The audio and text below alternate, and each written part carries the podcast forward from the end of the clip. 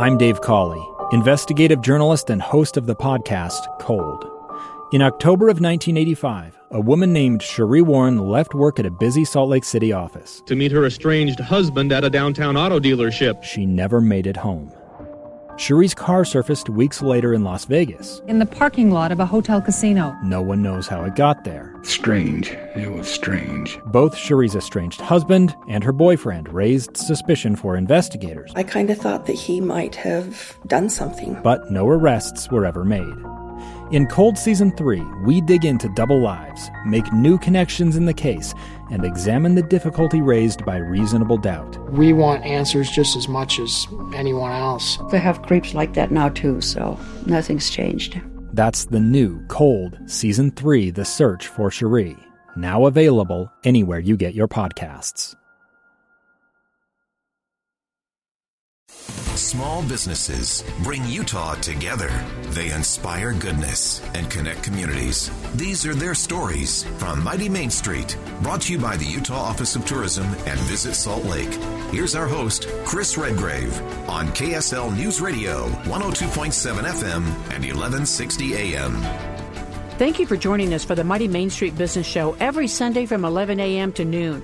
We're interviewing our resilient small business communities in Salt Lake County and across the state of Utah. These are the folks creating our jobs and driving Utah's market. They develop our main streets that support the vibrancy of our tourist economy and where we as locals also enjoy dining and shopping. This business program is underwritten by CEO Kaitlin Eskelsen with Visit Salt Lake and the Managing Director of Utah Office of Tourism, Vicki Varela.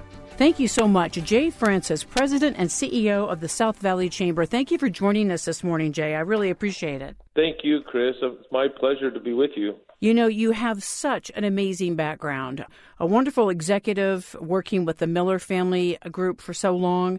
And now, most recently, how, has it been a couple of years now, Jay, with your assignment as president and CEO of South Valley Chamber? No, it's only been five months. Can you? I mean, it seems, you know, uh, some people might think like a couple of years, but I retired from the Larry Miller Group on May 1st, and then uh, the board and the executive committee of what was the Sandy Chamber, now South Valley Chamber, asked me if I would take the role of uh, president CEO when Greg Summerhays resigned to uh, go do real estate. And I had been serving on the board for since uh, October of 2008, so 12 years. Oh my goodness! And they thought that maybe I had some longitudinal uh, information that would be helpful. So uh, I've gone, as I say, I've gone from the boardroom to the front room. I love that. That's fabulous. Well, you know what's so funny about that, Jay, is that I think because of your tenure, I just thought it was longer. But five months, wow, you're you're rocking and rolling in a very short period of time. Well, it's been fun, and you know we have a very involved board. And when I was on the board and chair, you know I was pretty hands-on, and even back in the days when Stan Parrish was our president and CEO. And it's been a good transition, and it's been an interesting time with COVID and working with small business, but it's been really fun at the same time. So, what do you feel like you've brought to the table, uh, Jay, after all those years with the uh, amazing Miller family? What do you think you're bringing to the table, especially for small business? Well, I think uh, that you know, and it's going to take some time to do sure. some of the things that I thought about, but but obviously, as you're aware, you know, my latest, my last seven years with the the Miller Group and the Miller family was focused on philanthropy, mm-hmm. and uh, which was you know such a great opportunity for me to work with Gail and the family in, in giving back. And I think that that's something as we come out of COVID that that as a chamber we're going to work with small businesses because a lot of them have said they want to be part. Obviously, they're not in a position to give millions of dollars away, but they still want to be part. And I think that there's something we can do there, as well as connecting small business with our major businesses in town. And uh, we're already doing that through uh, some of our events and some of our connect meetings uh, opportunities to serve on committees and, and, presentations, and that means so much to a, you know, a small business of 12 to 20 people, for them to be able to rub shoulders with a, a Nathan Anderson, the CEO of Mountain America, Rob Ruff from Zions Bank, you know, our our executives from our major companies and, and board members. So I think that bringing more, you know, more of those events to our small businesses and giving them an opportunity to say, hey, I learned this the other day, you know, from these companies, and Uh, when I went to your website, which is so beautifully done, Jay, so easy to navigate, and it just gives you hope. I mean, I mean, you almost want to start a business looking at your website because of all the support you're giving to small business. I couldn't help but notice my friend uh, Representative Robert Spendlove with Zions Bank in doing a wonderful training session, and he's extremely bright. And so I thought that is so cool. They're really tapping into some of our market experts. And also, you've got all these wonderful accelerating business growth classes like Digital Academy and the finance class and IT. And this is all designed to support small business. Is that right? That is correct. Yeah, we've kind of so our overarching we call it the, the South Valley Business Institute, and then under that we have the what we call accelerators, which is like a mini MBA class, which is like 13 weeks that a small business owner commits to, and they go for you know six months, uh, and then we have uh, the academies, which is kind of one-off, maybe a couple hours a day for two weeks. I mean, two different days where they can get you know IT instruction, HR instruction, they can get some marketing help, they can understand uh, accounting better because these are small companies that I probably took for granted being with the Larry Miller Group. You know, we had our HR built in, we had our IT team, we had, but these small companies don't. But we're giving them resources with these two, three-hour classes where they, and then some contacts that they can reach out to. Well, you know, that is so important right now, Jay. We have small businesses um, here in Utah that, because of everything you just said about not being part of a bigger organization, they're having a hard time applying for PPP. I mean, we still have money, more money coming in, not just from the feds, but also locally. And sometimes they have a hard time navigating it. Do you have a program in place to support people in filling out applications? Because if they don't do it right, as you've heard, they go to the end of the line. So, are there ways that you can help these people be able to get some relief if they can qualify for it? We have been navigating and, and looking at all the resources that have been sent out. You know, we have a coalition of chambers within the state. We also have the U.S. Chamber. Um, Visit Salt Lake has been very active in, in sending information out, and we've been. And then we also have our local bankers and and finance people who have said we're here to help. And so we have been sending that information out to our members and out to small business so that they can get that.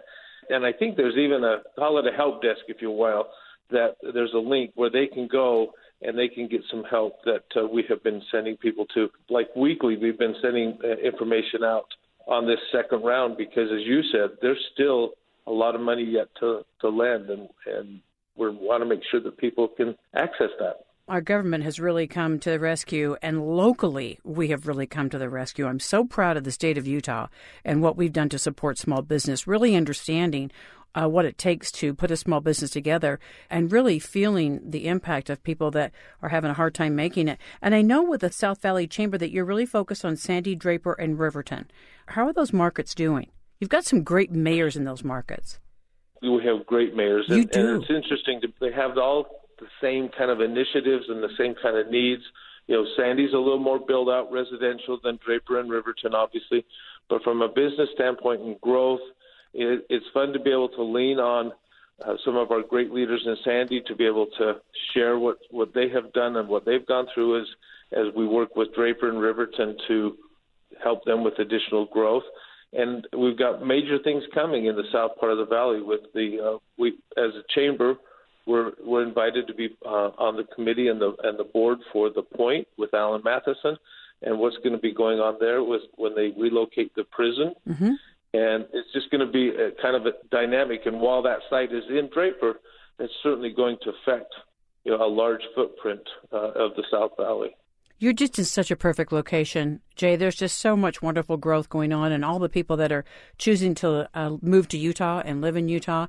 It, you're just you're the perfect person for the job with all the background that you bring to the table, and uh, you're certainly a man who cares. I think you're the perfect president and CEO of South Valley Chamber. Do you you want to give everybody your website because your website is beautifully done? It's southvalleychamber.com.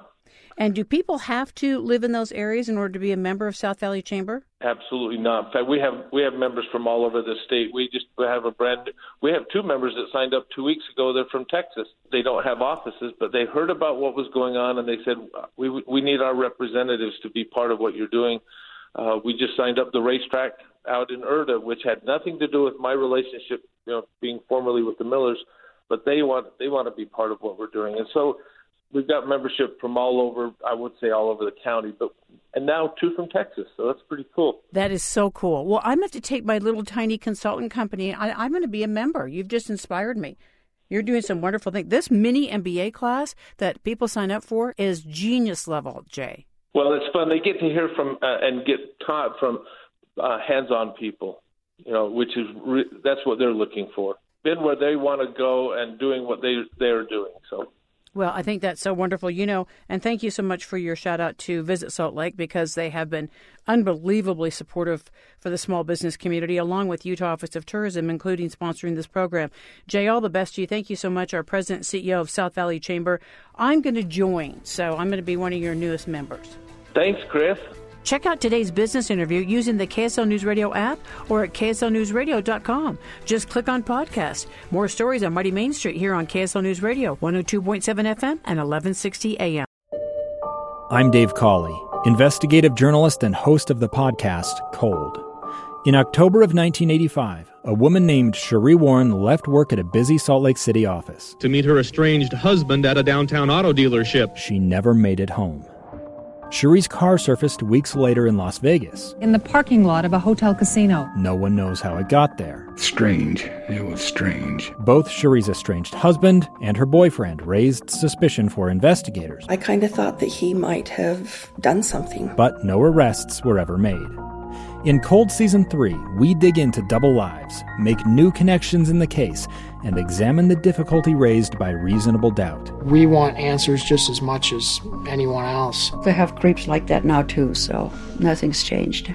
That's the new Cold Season 3 The Search for Sheree, now available anywhere you get your podcasts.